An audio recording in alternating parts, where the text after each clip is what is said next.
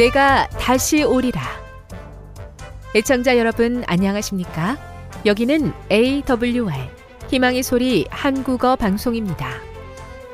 본 방송은 천국 복음을 온 세상에 전파하기 위해 제7일 안식일 예수재림교회가 설립한 세계 방송망입니다.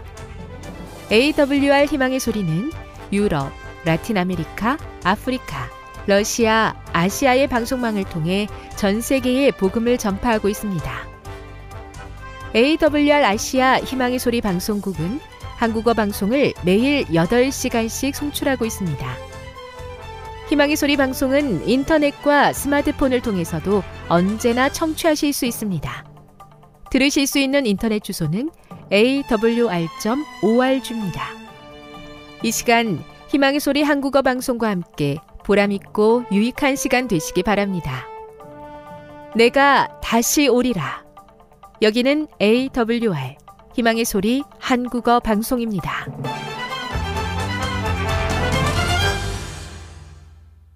주파수 안내입니다. 괌에서 송출하는 우리 방송은 한국 표준시로 새벽 1시 30분부터 2시 30분까지 11,755kHz로 새벽 2시 30분부터 3시 30분까지 3시 30분부터 4시 30분까지 15,530kHz로 새벽 5시부터 6시까지 9,890kHz로 4회에 걸쳐 송출하고 있습니다. 스리랑카에서 송출하는 우리 방송은 한국 표준시로 밤 9시부터 10시까지 15,530kHz로 우즈베키스탄에서는 새벽 3시부터 4시까지, 새벽 4시부터 5시까지 9,760kHz로 타지키스탄에서는 밤 9시부터 10시까지 15,255kHz로 송출하고 있습니다. 애청자 여러분의 많은 청취 바랍니다.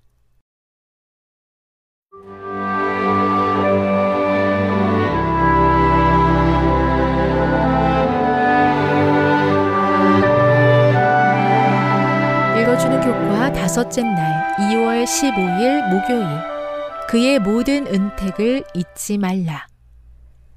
시편 103편을 읽어보라. 여기에는 하나님의 자비가 어떻게 묘사되어 있는가? 시편 103편은 주님의 다양한 복을 열거하고 있다. 그 복은 번영하는 삶을 위한 그의 모든 은택을 포함한다. 하나님은 은혜로우시고 이스라엘과의 언약을 신실하게 지키시기에 이런 복을 주신다. 주님은 인생의 연약함과 덧없음을 기억하시고 그의 백성을 긍휼히 여기신다. 기억하는 것은 단순한 인지 그 이상이며 행동으로 나타나는 헌신이 수반된다. 하나님은 그의 백성을 구원하시고 존재하게 하신다. 시편 103편 11에서 16절의 강력한 심상은 하늘의 무한한 광대함만이 비견할 수 있는 하나님의 은혜에 측량할 수 없는 위대함을 보여준다. 그 사랑에 우리는 어떻게 반응할 것인가? 첫째, 주님을 송축하는 것이다. 축복은 일반적으로 누군가에게 물질적, 영적 유익을 주는 행위로 이해된다. 하나님은 모든 복의 근원이신데 인간이 어찌 하나님을 축복할 수 있겠는가? 낮은 우리는 주님께 감사와 찬양으로 송축할 수 있다. 하나님은 선을 베푸심으로써 사람들에게 복을 주시고 사람들은 하나님 안에 있는 선을 찬양하며 그의 은혜로우신 성품을 경외함으로 하나님을 송축한다. 둘째, 주님께서 연약한 인간의 상태와 그들과 맺은 언약을 기억하시는 것처럼 우리도 그분의 은혜와 언약을 기억하는 것이다. 기억하는 것은 하나님과 백성 사이의 관계에서 매우 중요하다. 하나님께서 백성에게 하신 약속을 기억하시는 것처럼 사람들도 하나님의 신실하심을 기억해야 하고 사랑과 순종으로 하나님께 반응해야 한다. 우리가 그리스도의 생애를 깊이 명상하는데 매일 1시간을 바치는 것은 매우 좋은 일이다.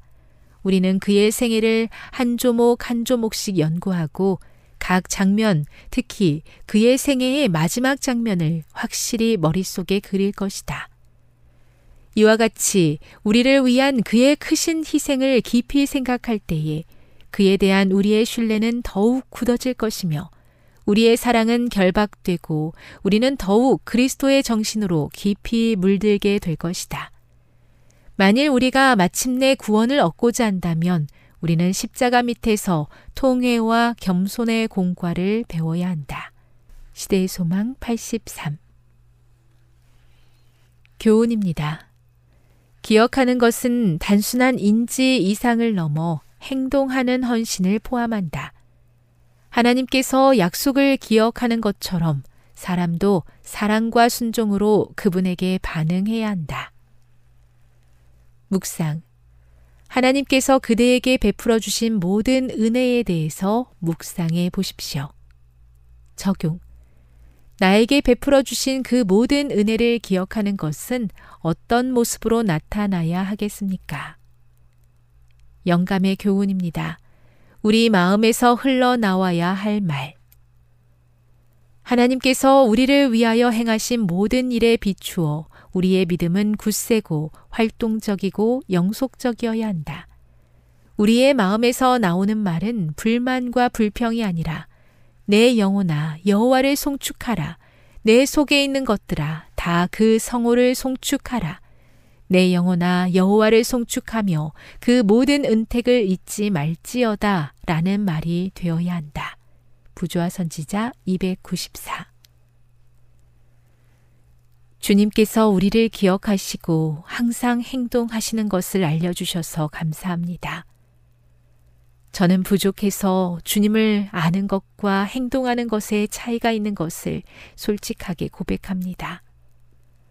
항상 주님을 기억하고 사랑과 순종으로 행동하게 도와 주시옵소서.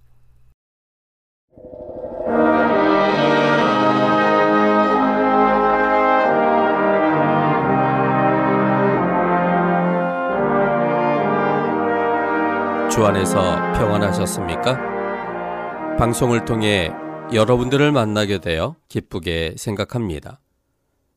저는 박용범 목사입니다. 이 시간 하나님의 은혜가 우리 모두에게 함께 하시기를 바랍니다.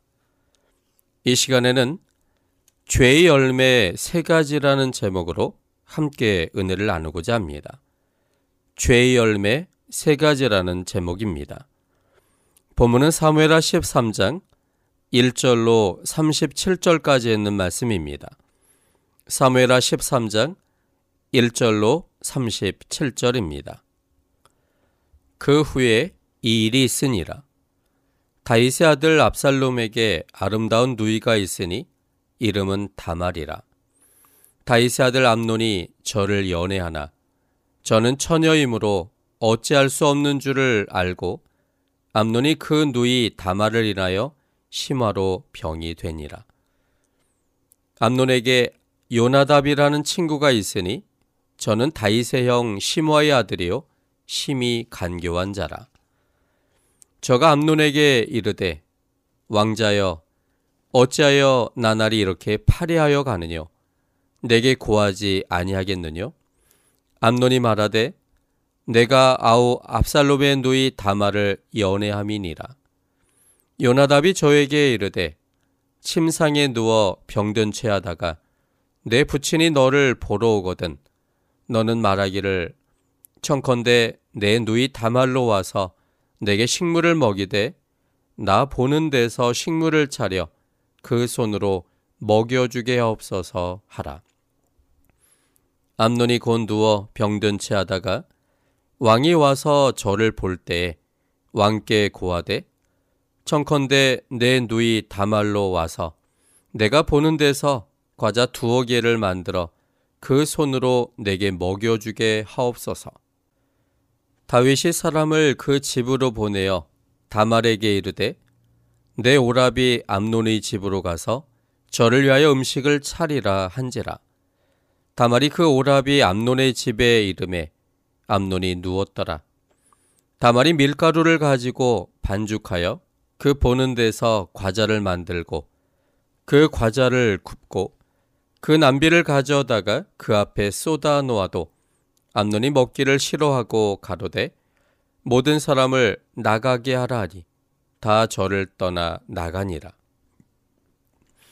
암논이 다말에게 이르되 식물을 가지고 침실로 들어오라. 내가 내 손에서 먹으리라. 다말이 자기 만든 과자를 가지고 침실에 들어가 그 오라비 암논에게 이르러 저에게 먹이려고 가까이 가지고 갈 때에 암논이 그를 붙잡고 이르되 누이야 와서 나와 동침하자. 저가 대답하되 아니라 내 오라비여 나를 욕되게 말라. 이런 일은 이스라엘에서 마땅히 행치 못할 것이니 이 괴악한 일을 행치 말라. 내가 이 수치를 무릅쓰고 어디로 가겠느냐. 너도 이스라엘에서 괴악한 자 중 하나가 되리라. 청컨대 왕께 말하라. 저가 나를 내게 주기를 거절치 아니하시리라 하되 암논이 그 말을 듣지 아니하고 다말보다 힘이 세므로 억지로 동침하니라. 그리하여 암논이 저를 심히 미워하니 이제 미워하는 미움이 이왕 연애하던 연애보다 더한지라. 곧 저에게 이르되 일어나 가라. 다말이 가로되 같이 아니하다. 나를 쫓아보내는 이 큰 악은 아까 내게 행한 그 악보다 더하다 하되 암논이 듣지 아니하고 그 부리는 종을 불러 이르되 이 계집을 내어보내고 곧 문빗장을 지르라 하니 암논의 하인이 저를 끌어내고 곧 문빗장을 지르니라.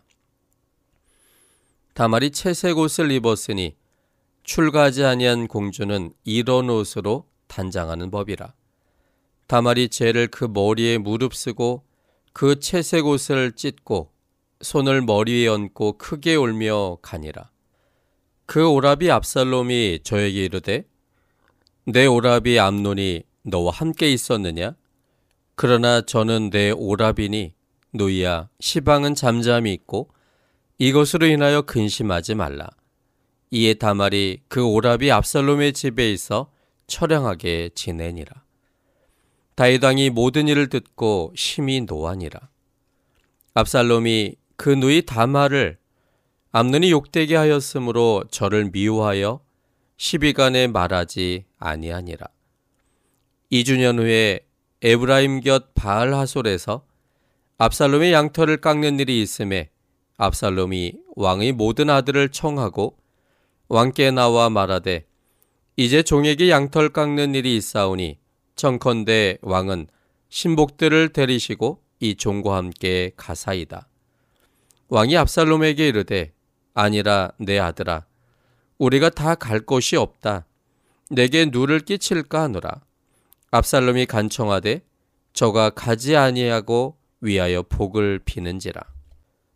압살롬이 가로되 그렇지 아니하시려거든 청컨대 내 형 암논으로 우리와 함께 가게 하옵소서. 왕이 저에게 이르되 그가 너와 함께 갈 것이 무엇이냐 하되 압살롬이 간청하며 왕이 암논과 왕의 모든 아들을 저와 함께 보내니라. 압살롬이 이미 그 사환들에게 분부하여 이르기를 너희는 암논의 마음이 술로 즐거워할 때를 자세히 보다가 내가 너에게 암논을 치라 하거든 저를 죽이라. 두려워 말라. 내가 너에게 명한 것이 아니냐. 너희는 담대히 용맹을 내라 한지라. 압살롬의 사환들이 그 분부대로 암논에게 행하며 왕의 모든 아들이 일어나 각기 노새를 타고 도망하니라.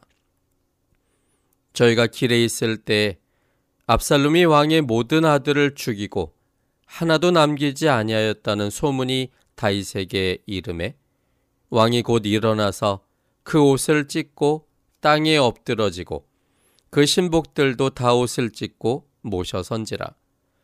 다윗의 영 시므아의 아들 요나답이 고하여 가로되 내 주여 소년 왕자들이 다 죽임을 당한 줄로 생각지 마옵소서.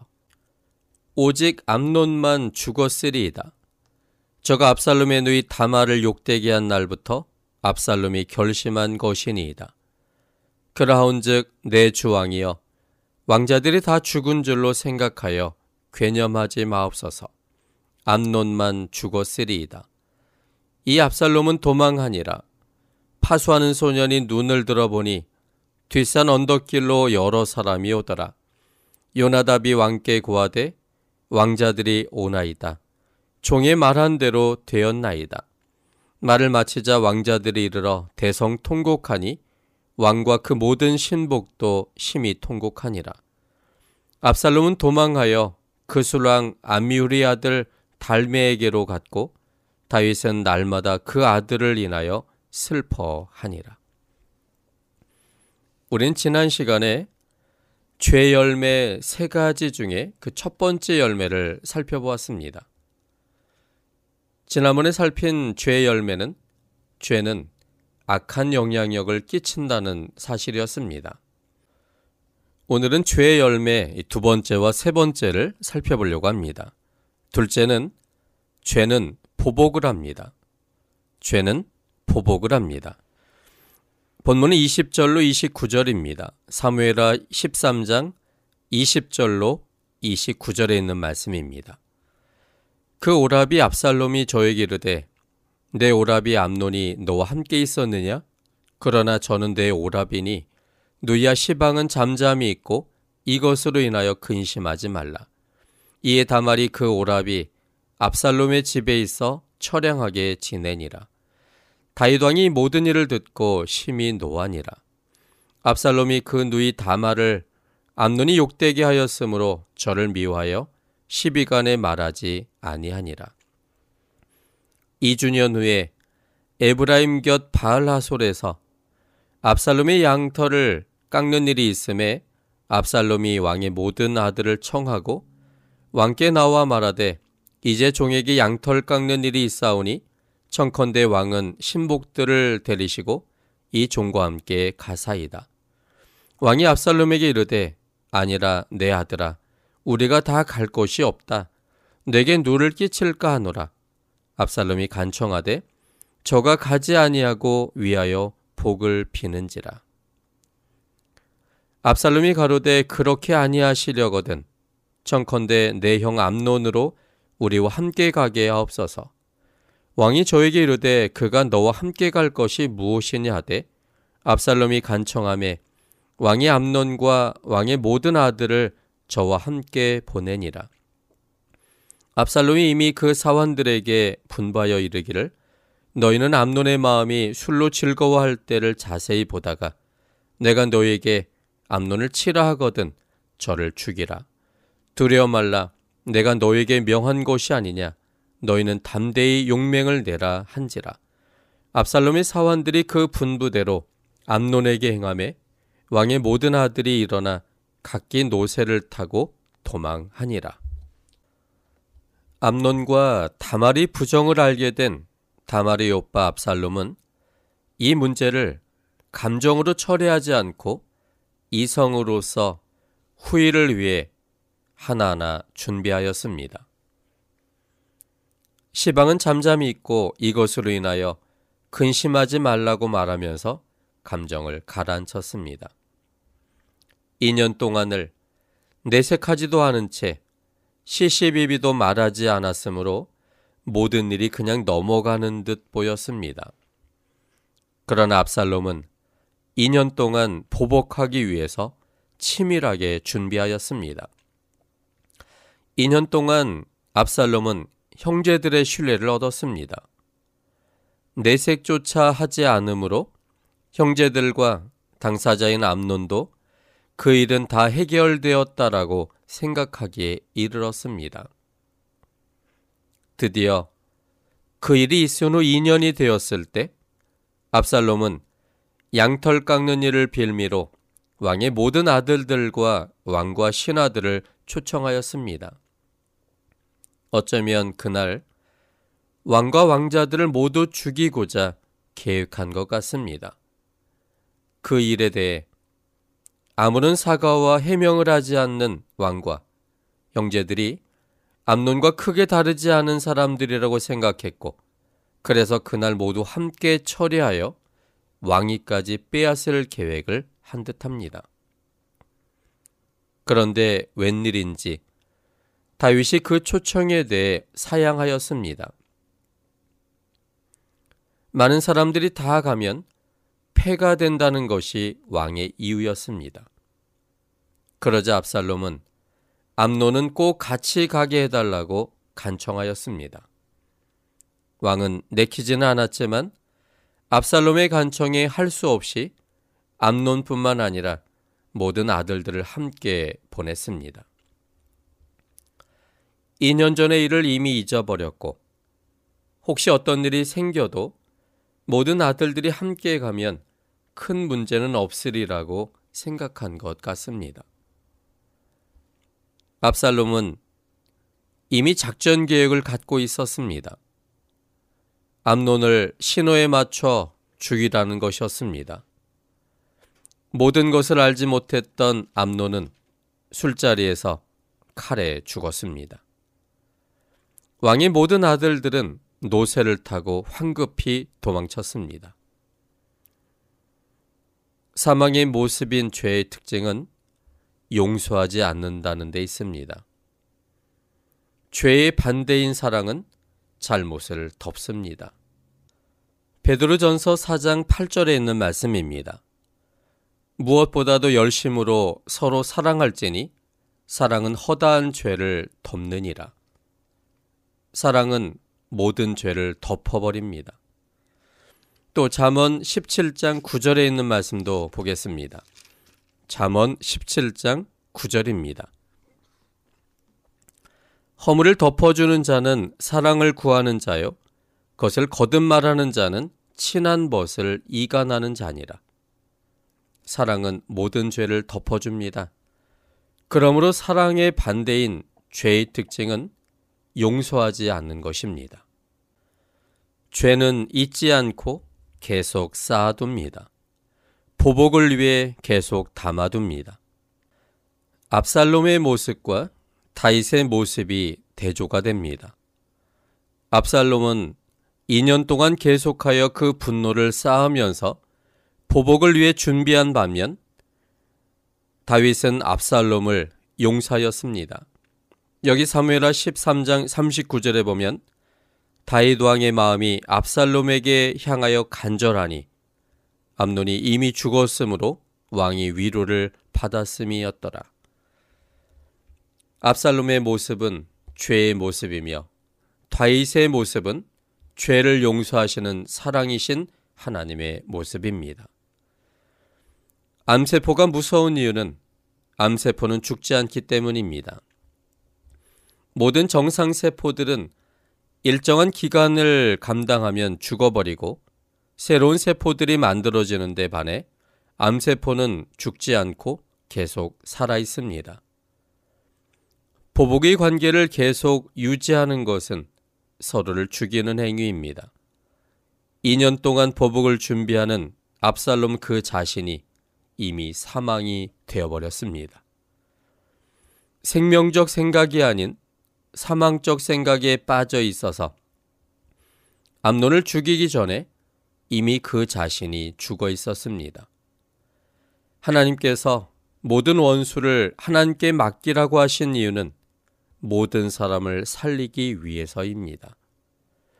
복수를 위해 이미 죽어 있는 내 자신도 살리고 보복으로 죽을 그 사람도 살리기 위해서입니다. 죄는 내 자신을 지속적으로 사망 속에 있도록 몰아갑니다. 정의란 이름으로, 정당한 보복이란 이름으로 지속적으로 사망 속에 있도록 몰아갑니다. 죄는 결국 사망으로 간다는 사실을 잊어서는 안 됩니다. 사망은 생명의 사망으로서만 사망에서 벗어나게 할 수 있습니다. 십자가에서 보여진 하나님의 용서의 사랑을 붙잡을 때 보복의 정신에서부터 우리는 벗어날 수가 있는 것입니다. 셋째는 죄는 관계를 깨트립니다. 죄는 관계를 깨트립니다. 34절부터 37절까지 있는 말씀입니다. 사무엘하 13장 34절로 37절입니다. 이 압살롬은 도망하니라. 파수하는 소년이 눈을 들어보니 뒷산 언덕길로 여러 사람이 오더라. 요나답이 왕께 고하되 왕자들이 오나이다. 종의 말한 대로 되었나이다. 말을 마치자 왕자들이 이르러 대성 통곡하니 왕과 그 모든 신복도 심히 통곡하니라. 압살롬은 도망하여 그 수랑 암미울의 아들 달메기로 갔고 다윗은 날마다 그 아들을 인하여 슬퍼하니라. 이 일로 인해 도망과 통곡이 있었습니다. 암논을 죽인 압살롬은 다윗과 형제들을 피해 멀리 도망갔습니다. 그 술이 달메에게로 멀리 도망갔습니다. 부자지간과 형제지간에 커다란 단절이 만들어졌습니다.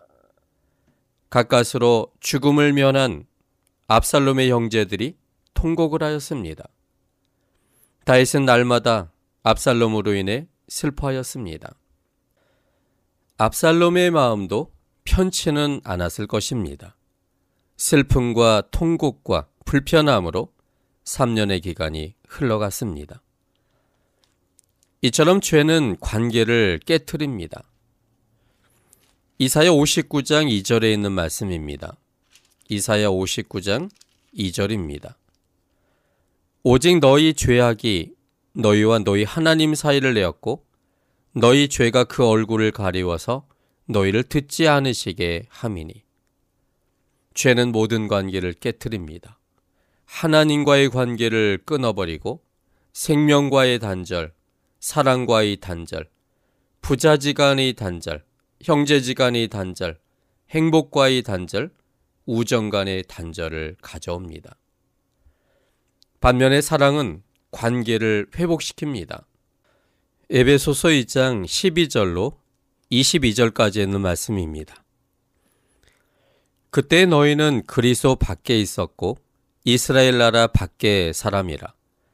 약속의 언약들에 대하여 외인이요 세상에서 소망이 없고 하나님도 없는 자이더니 이제는 전에 멀리 있던 너희가 그리스도 예수 안에서 그리스도의 피로 가까워졌느니라. 그는 우리의 화평이신지라. 둘로 하나를 만드사 중간에 막힌 담을 어시고 원수된 것 곧 의문에 속한 계명의 율법을 자기 육체로 폐하셨으니 이는 이 둘로 자기 안에서 한 세 사람을 지어 화평하게 하시고 또 십자가로 이 둘을 한 몸으로 하나님과 화목하게 하려 하심이라. 원수된 것을 십자가로 소멸하시고 또 오셔서 먼데 있는 너희에게 평안을 전하고 가까운 데 있는 자들에게 평안을 전하셨으니 이는 저로 말미암아 우리 둘이 한 성령 안에서 아버지께 나아감을 얻게 하려 하심이라. 그러므로 이제부터 너희가 외인도 아니요 손도 아니요 오직 성도들과 동일한 시민이요 하나님의 권속이라. 너희는 사도들과 선지자들이 터 위에 세우심을 입은 자라. 그리스도 예수께서 친히 모퉁이 돌이 되셨느니라.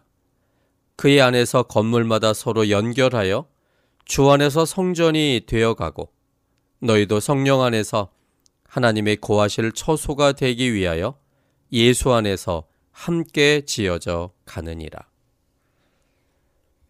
이처럼 사랑은 죄로 인해 단절된 모든 관계를 회복시킵니다. 그러나 죄는 영원한 단절을 가져옵니다. 결국은 무의 상태로 되돌려버립니다. 그러나 사랑은 영원한 일치를 가져옵니다. 생명의 관계를 형성합니다. 우리는 전체가 죄가 되었습니다. 우리는 사망으로 기울어져 있습니다. 그래서 우리 스스로는 우리를 해결할 수가 없게 되었습니다. 예레미야 13장 23절에 있는 말씀입니다. 예레미야 13장 23절입니다. 구수인이 그 피부를 표범이 그 반점을 변할 수 있느뇨? 할 수 있을진데 악에 익숙한 너희가 선을 행할 수 있으리라. 우리는 나면서부터 하나님과 분리되어 태어났기 때문에 죄에 익숙해져 있고 그리고 악에 익숙해져 있기 때문에 우리 스스로는 생명 속에 그리고 선을 행할 수가 아예 없다는 사실입니다. 그러므로 오직 외부적 힘에 의해서만 우리는 새로운 관계가 우리 속에서 형성이 됩니다. 그것은 오직 사랑이신 분에 의해서만 새로운 관계가 형성됩니다. 우리 스스로 해결할 수 있는 문제가 아니고 사랑이신 하나님에 의해서만 해결되는 문제이므로 예수님께서 이 땅에 오셔서 십자가로 해결하신 것입니다.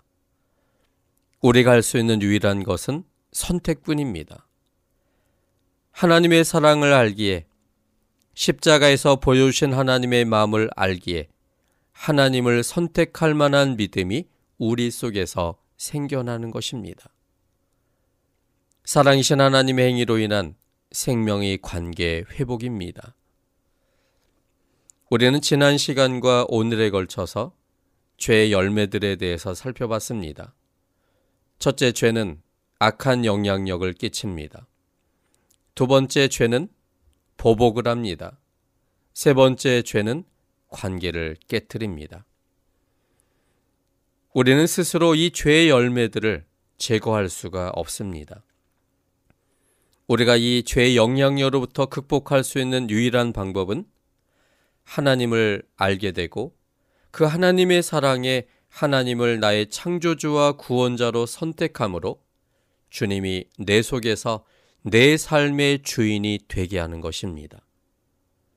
주님께서 내 속에 계셔서 내 삶의 주인이 될 때 우리는 죄의 영향력 속에 있는 열매를 맺히는 사람이 아니라 내 속에 계신 하나님이 우리 속에서 나를 변화시키는 새로운 생명의 열매를 맺히는 사람이 될 것입니다.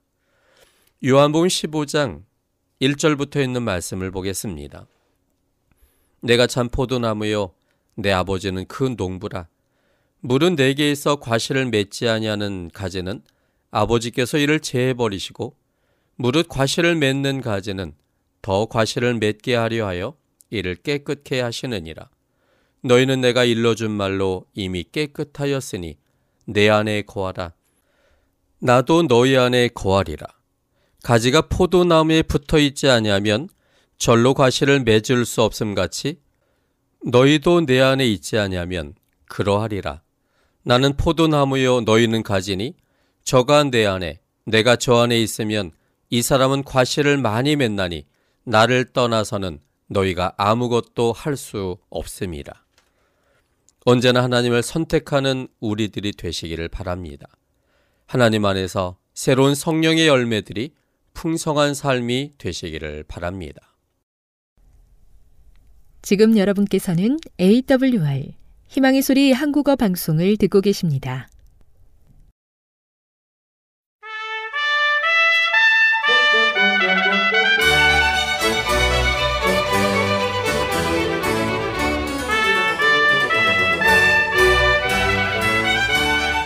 시청자 여러분 안녕하십니까? 걸어서 성경 수어로 시간입니다. 오늘 또 이상락 목사님을 모시고 출발하겠습니다. 안녕하세요 목사님. 안녕하세요. 네, 목사님께서 지난주에 저희들에게 수리아 안디옥 교회에 얽힌 여러 가지 이 재미난 이야기들, 또 성서적인 배경들, 또 역사적인 이야기를 들려주셨거든요. 예. 우리 한국 교회도 이 안디옥 교회처럼 정말 많은 선교사를 파견해야 되고 또 재정적으로도 후원해야 된다는 그 말씀이 지금까지 이렇게 머리에 잔상으로 남아있는데요. 정말 감사합니다. 고맙습니다. 네, 근데 목사님 마지막 끝부분을 조금 이렇게 남겨주셨어요. 그래서 그 말씀부터 해주시면 감사하겠습니다. 예. 그래요. 안디옥이라고 하는 곳은 기독교 초기 역사에 있어서 굉장히 중요한 곳인 것은 확실합니다. 그래서 이곳을 둘러보는 것은 아주 크나큰 특권 중에 하나입니다. 그야말로 성경의 땅이에요. 우리가 보통 이야기할 때 성경의 땅 하면 팔레스타인을 생각하고 예루살렘을 생각하지만은 터키를 성경의 땅이라고 생각하기는 참 낯설지 않습니까? 그러나 이 수리아 안디옥이라고 하는 곳이 바로 터키에 위치한 것입니다. 터키에서 성경의 땅을 밟아보는 것도 참 중요한 것입니다. 스테반 집사가 그 돌에 맞아 죽은 이후, 그 순교 이후에 성도들이 많이 흩어져서 많은 예루살렘 교인들이 이 안디옥에 모여 들었던 곳이죠. 이곳 안디옥인 우리는 이곳에 와서 정말 초대 교인들의 선교를 전수받고 돌아가야겠다는 그런 굳은 결심이 섰습니다. 현대의 이 안디옥은 고대의 안디옥보다 훨씬 작아졌어요. 왜 그러냐 하면은 그 파괴되었다가 다시 건설되고 하는 이 과정을 통해서 그렇게 된 것입니다. 그 유적이라고 하는 것은 정말 보잘것없습니다. 1932년에서 1939년 사이에 발견은 했습니다마는 사도시대의 중요한 자료를 복원할 만큼 유적이 그리 많지 않습니다. 그리고 우리나라의 소망교회에서 이 지역에 교회를 개척했는데요. 그리고 그 교회를 세웠지만은 그야말로 극소수의 성도만이 오늘 예배를 드리고 있을 정도로 이곳에 이슬람 종교의 벽이 아주 높다는 것을 체험하게 됩니다. 그래서 이 안디옥에 있는 유적 몇 개를 오늘 좀 말씀을 드릴까 생각합니다. 그 첫 번째 유적이 베드로 동굴 교회입니다. 안디옥이라고 하는 이 명칭은 주전 300년경에 시리아를 통치하던 셀루코스 1세가 건설해서 그 아버지의 이름을 따서 이 안디옥 혹은 안티오키아라고 명명했습니다. 이 셀루코스 왕조가 번창했던 당시의 수도이기도 했지요. 안디옥의 외항이 실리기아 항구인데요.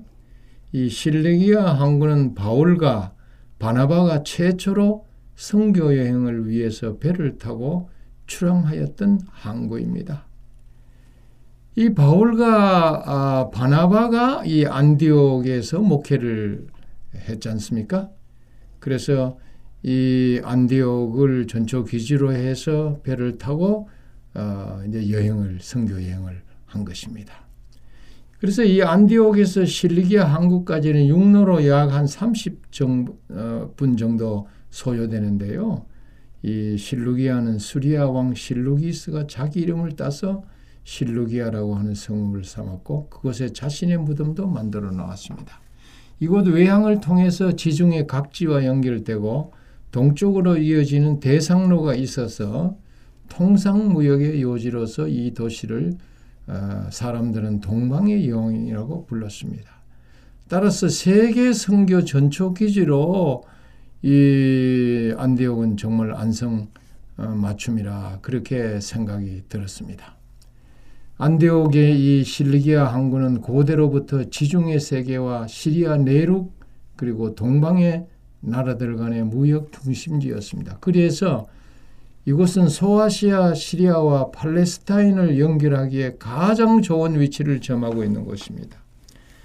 결국 이러한 이유로 인해서 문화와 상업의 합류지로서 안디옥의 명성은 초대 기독교 선교를 이곳에서부터 시작한 것인데요. 불행하게도 정말 그 당시에 극심한 박해가 일어났어요.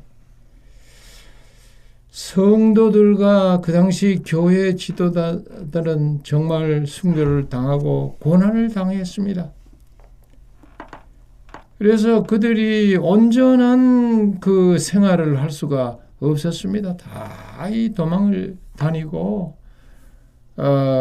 핍박자를 피해서 그 아주 외딴 곳으로 나가서 숨어서 하는 이와 같은 일을 한 것입니다. 그래서 우리는 그 흔적을 찾아 안디옥에서는 이곳저곳 나서게 되었습니다. 그 유명한 곳이 바로 베드로 동굴 교회입니다. 이 베드로 동굴 교회는 살피우스산 중턱에 위치해 있습니다. 이 동굴 교회를 가기 위해서 좀 이렇게 언덕을 올라가야 돼요. 수리아 안디옥 지역 기독교인들이 이곳에 박해를 피해서 세운 곳인데요.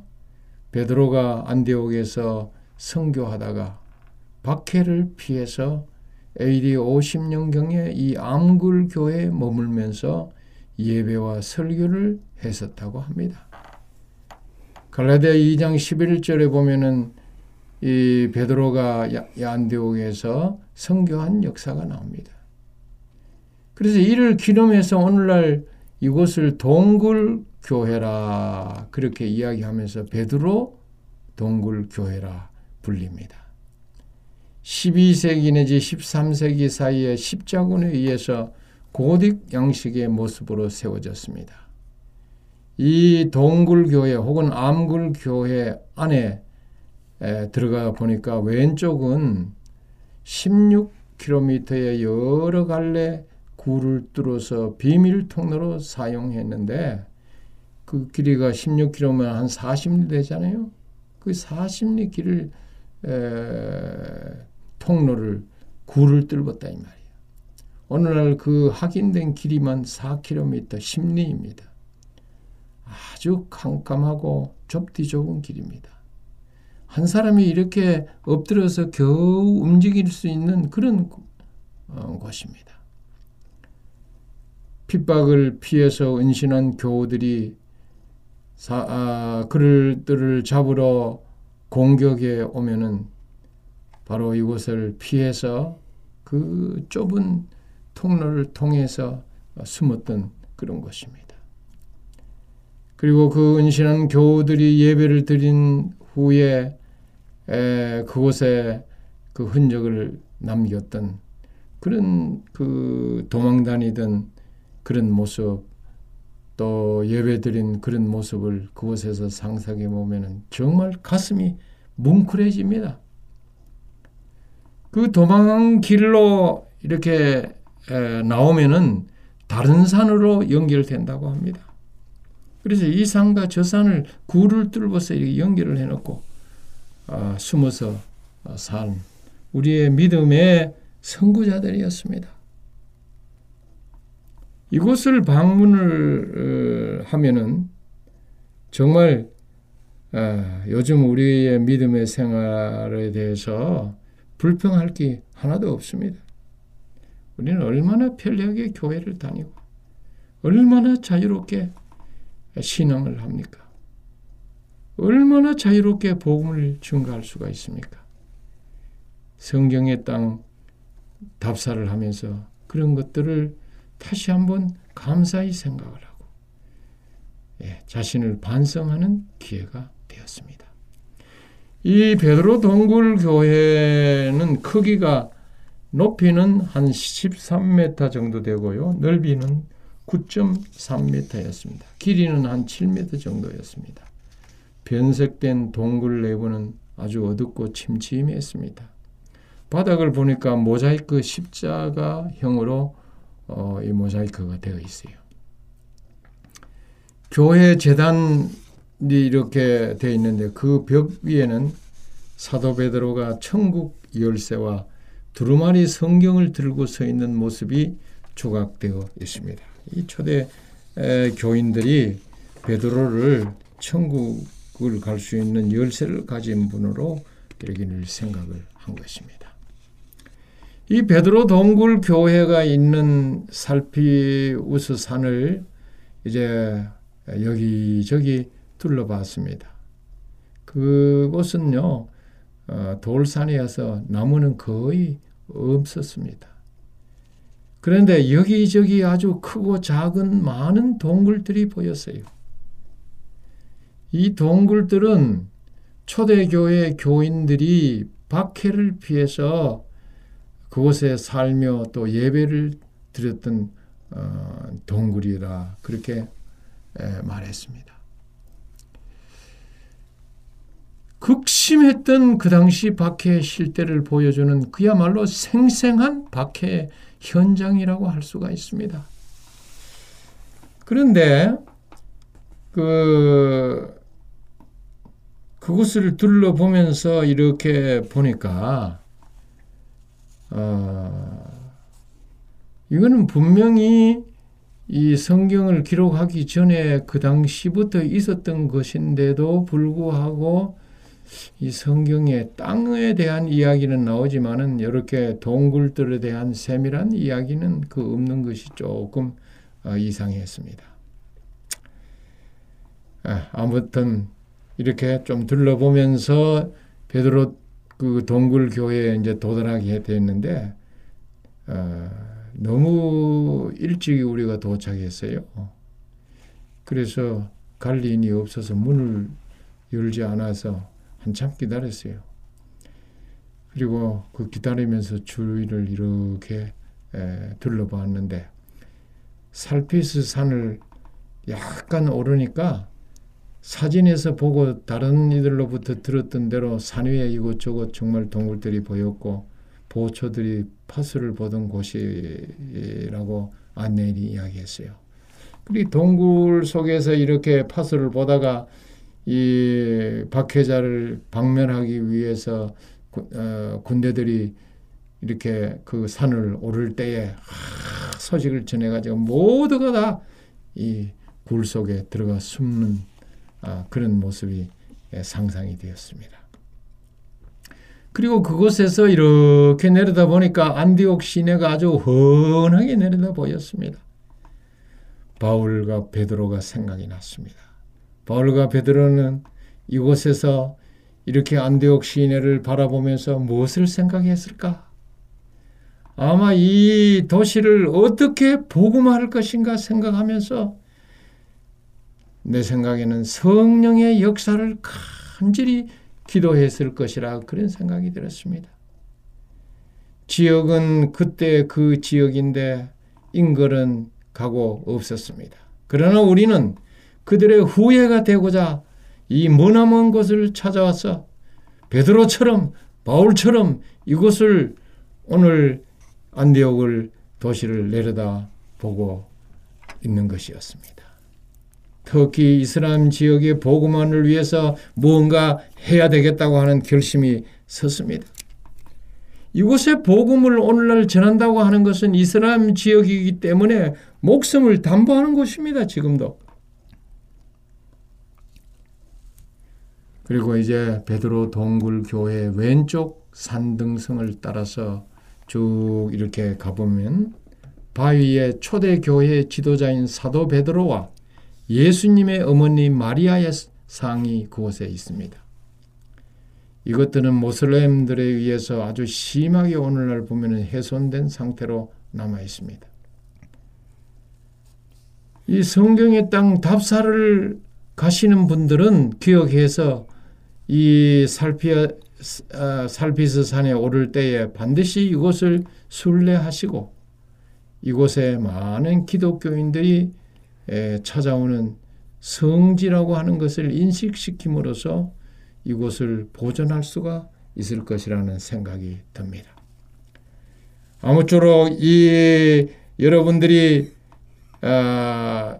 베드로 동굴의 바깥에 나와서 틀림없이 안디옥 시내를 내려다보면서 바울처럼 그리고 베드로처럼 기도를 하고 성령의 특별한 축복을 간절히 간구하는 여러분이 되기를 바랍니다. 우리는 초대 교회 성도들을 생각하면서 이 베드로 동굴 교회에서 그냥 올 수가 없지 않습니까? 다 모여서 경건한 마음으로 예배를 드렸습니다. 찬미 소리는 동굴을 울렸어요. 그야말로 감동이 스며들었습니다. 모두 다 이제 이 동굴 안에서 각자가 다 무릎을 꿇고 간절한 기도를 드리는데 다 이 소리를 낸 통성 기도였어요. 그 기도가 어찌나 청중을 울리는지 예외 없이 너나 나나 할 것 없이 다 눈물을 훔쳤습니다. 모두 다 아주 비장한 각오를 하는 듯 했습니다. 우리도 베드로처럼 바울처럼 그 외에 그 당시에 믿음의 선구자들처럼 목숨을 다해서 복음화를 위해서 일을 해야 되겠다는 그런 비장한 각오와 결심을 한 것입니다. 아무리 그런 결심을 해도 그 당시에 교인들이 그곳에 있었던 환경과 오늘 우리가 한국에서 누리는 이 환경은 대조할 수가 없지요. 우리는 뭐 그들에 비해서는 천국과 같은 곳에 살고 있는 것입니다. 좀 죄송하지요. 우리는 순교자적인 각오로 베드로와 바울의 길을 따를 뿐 아니라 초대교회 교인들처럼 어떤 고난과 어떤 핍박이 온다 할지라도 신앙을 지켜야겠다는 결심이 굳게 섰습니다. 모두 다 이 베드로 교회에서 나오는데 이렇게 각자 쳐다보니까 눈이 벌겋게 되어서 동굴교회 밖으로 나오는데 다 이렇게 손수건을 내어서 안경을 쓴 사람은 안경을 벗고 눈물을 닦았습니다. 이제 새 세상에 나온 것 같았습니다. 모두 다 옷깃을 여미며 침묵 속에서 하산을 시작하였습니다. 옆으로 힐끗힐끗 동료를 보니까 대단한 결심을 하고 내려가는 것 같았습니다. 오늘 베드로 동굴 교회 바로 이 성경의 땅을 답사한 것은 우리에게 참으로 깊은 교훈을 주는 곳이었습니다. 큰 은혜를 받고 감동을 간직한 채 하산을 하며 하나님께 감사를 드렸습니다. 오늘 여기까지 말씀을 드리고 마치겠습니다. 네, 목사님의 말씀을 통해서 저희들이 베드로 이 동굴 교회를 이렇게 쭉 들었는데요. 그 로마 이 카타콤의 그 이야기를 다시 반복해서 듣는 그런 감동을 누렸습니다. 그리고 지금처럼 예수님을 믿기 편하고 좋은 시대가 언제가 있었나 또 그런 생각을 해보게 되었습니다. 우리 이 방송을 듣는 분 가운데 혹시 이렇게 그 터키에 가시게 되면 이 수리아 안디옥에 가시게 되면 이 베드로 동굴교회를 꼭 가셔서 이 목사님이 기도했던 그 이 기도의 경험을 하고 오시게 되기를 간절히 바랍니다. 목사님 감사합니다. 고맙습니다.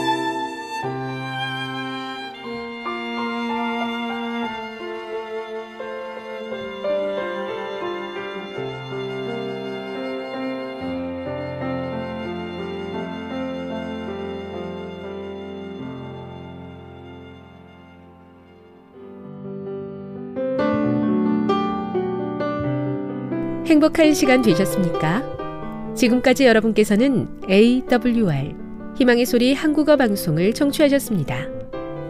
방송을 청취하시고 문의를 원하시는 분은 우편번호 02461 대한민국 서울시 동대문구 이문로 1길 11 희망의 소리 방송부 앞으로 편지나 엽서를 보내주시거나 지역번호 02-3299-5296-8번으로 전화주시기 바랍니다. 지금까지 함께해 주신 애청자 여러분들께 감사드립니다. 애청자 여러분, 다음 이 시간까지 하나님 안에서 늘 평안하십시오. 감사합니다. 내가 다시 오리라. 여기는 AWR 희망의 소리 한국어 방송입니다.